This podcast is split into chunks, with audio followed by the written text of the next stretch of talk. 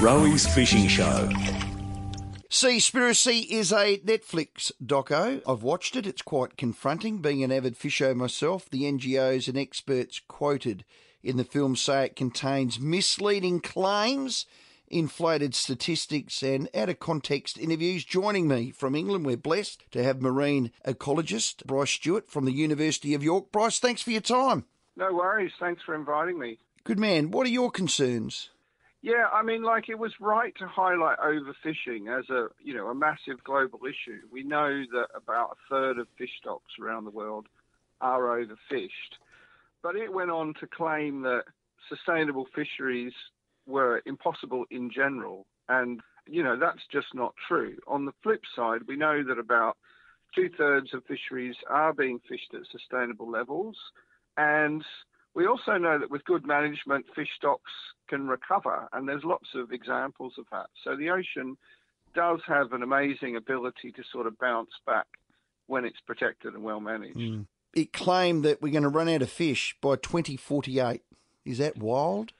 I mean, yes, it is wild. It came from a study originally done in 2006, and what that study was sort of looking at the rate at which fish stocks were becoming overfished and you know and was like trying to send a warning out to say look if we don't change the way things are going you know all fish stocks will collapse by 2048 but actually you know it was meant to be a sort of controversial thing to say the author of that study himself wrote a, a different paper only a few years later mm. and said yeah you know like basically actually that's not really accurate and lots of um, stocks are recovering, and yes, there's still an issue, but most, in fact, pretty much all marine scientists now dismiss that claim for many reasons, both because we're turning things around, not fast enough, but we are turning mm. things around, but also because you know it would never get to that state.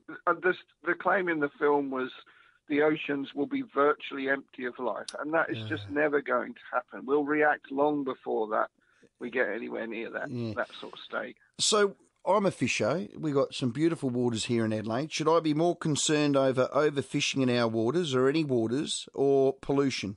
I mean, if you had to pick one thing that's threatening the world's oceans, then it probably is overfishing. But that's really variable. So, you know, I know in Australia the fisheries management is in generally very good and you know recreational fishermen have bag limits and size limits and things like that. So it's it's you know it's really hard to pick one thing. They're actually all important. So you know overfishing can be a real issue in some places. Mm. In the in the Mediterranean, you know, not a million miles from where I am, that most of the stocks are overfished.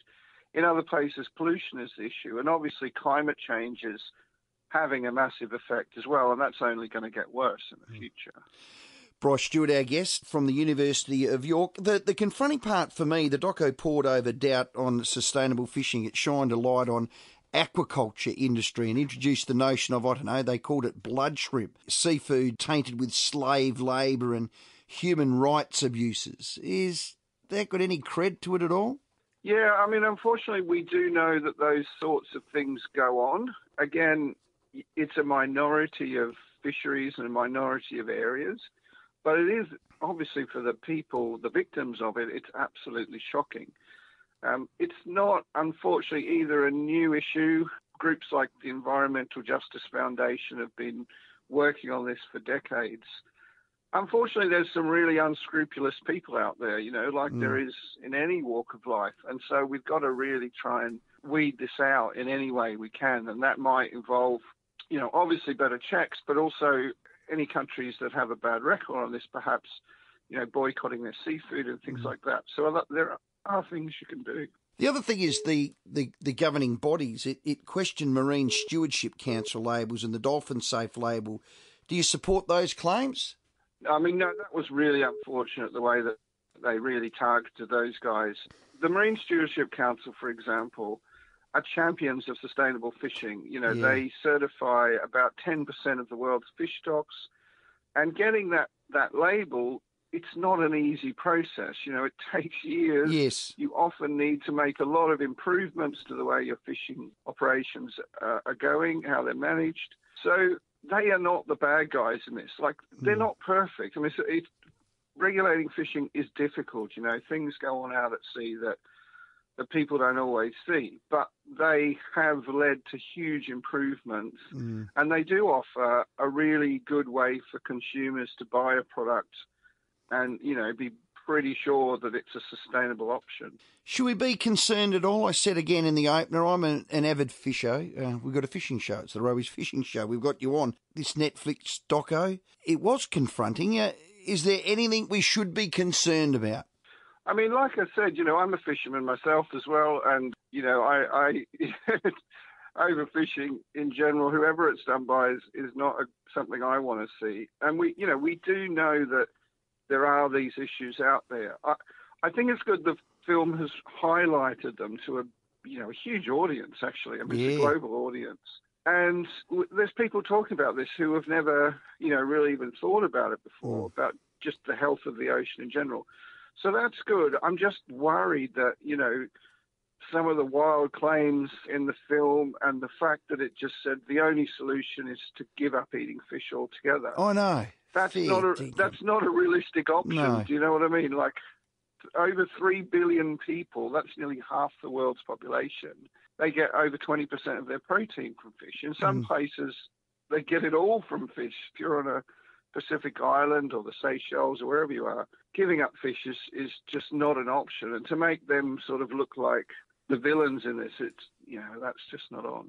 So, what was their motivation for it? It's just sensationalising it. I mean, like I said, I'm so glad we've got you on, Bryce Stewart, because I watched it. I got about three quarters through and ended up turning it off the first night. I had to go back and watch it again because that's when they were talking about the blood shrimp. It was just, it doesn't paint a good picture of the industry around the world, and it's scaremongering. Yeah, I think it is, and you know that, like I said, that's really unfortunate. Isn't it? it didn't highlight any of the good stuff that's going on. And and you know, to attack like I said, some of these groups like Marine Stewardship Council and the Plastic Mm. Coalition, who are made up of people who've dedicated their lives to helping the ocean, to improving management systems, they're not the bad guys. Like, give us a bit of hope as well. Mm. That's the thing. So, I, you know, I know that the the producer behind the film was responsible for Cowspiracy, which was made, I think, in Yes. 2014, which was all about giving up meat, basically. You know, so it did seem, you know, I was, I'm, you know, I love the ocean, I love fishing, fish, everything about it. I was looking forward to this film, Yes. but as I watched it, I realised it was pretty much just a campaign video. Yeah. By the by the time I got to the end of it. So, how true was the slaughtering of dolphins in Japan and hiding of the cameras? And I know the shark fins and shark fin soup, and we hear in Australia that they come down in our waters and absolutely slaughter the sharks. Is has that been sensationalised at all? Is that misleading? I mean, again, you know, these things do unfortunately go on.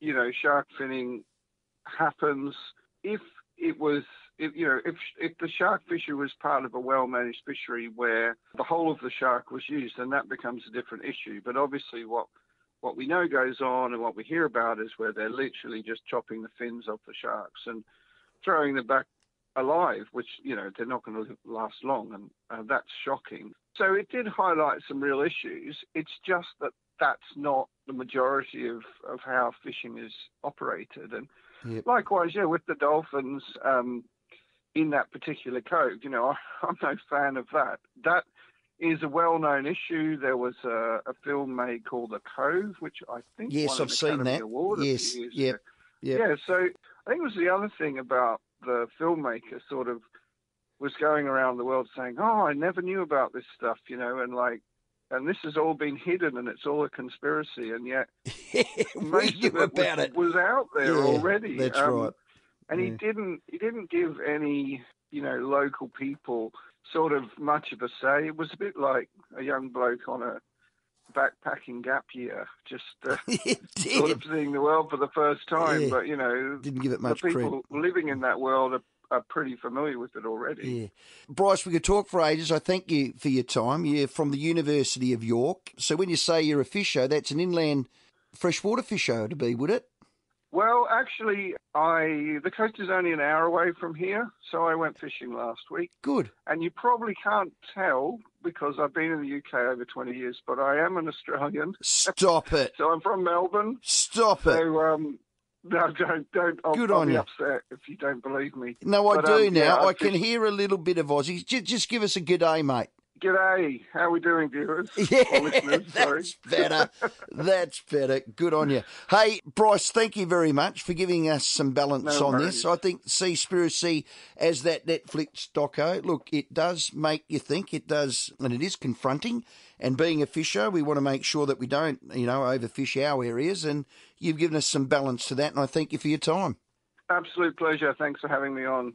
Good work there, Bryce Stewart. He's an ecologist from the University of York. A bit of balance on Seaspiracy, a Netflix doco. We've been trying to get hold of Seaspiracy, any of the directors, any of the producers, any of the people, the backpacker dude that made half of it up. We'll try and do that in the next few weeks. Bryce Stewart, our guest.